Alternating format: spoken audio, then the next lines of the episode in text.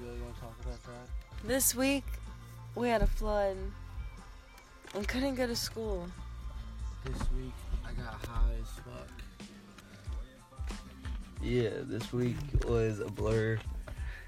We, We got had so pretty fucking water. stoned, and people are kayaking through our town.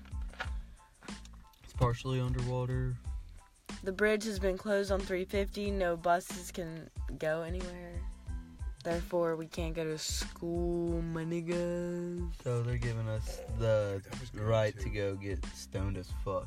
Yeah, they're pretty much screaming at us, "Get stoned, motherfuckers!" But um, other than that, this flood has really uh affected our town and the people in it. Fuck, man.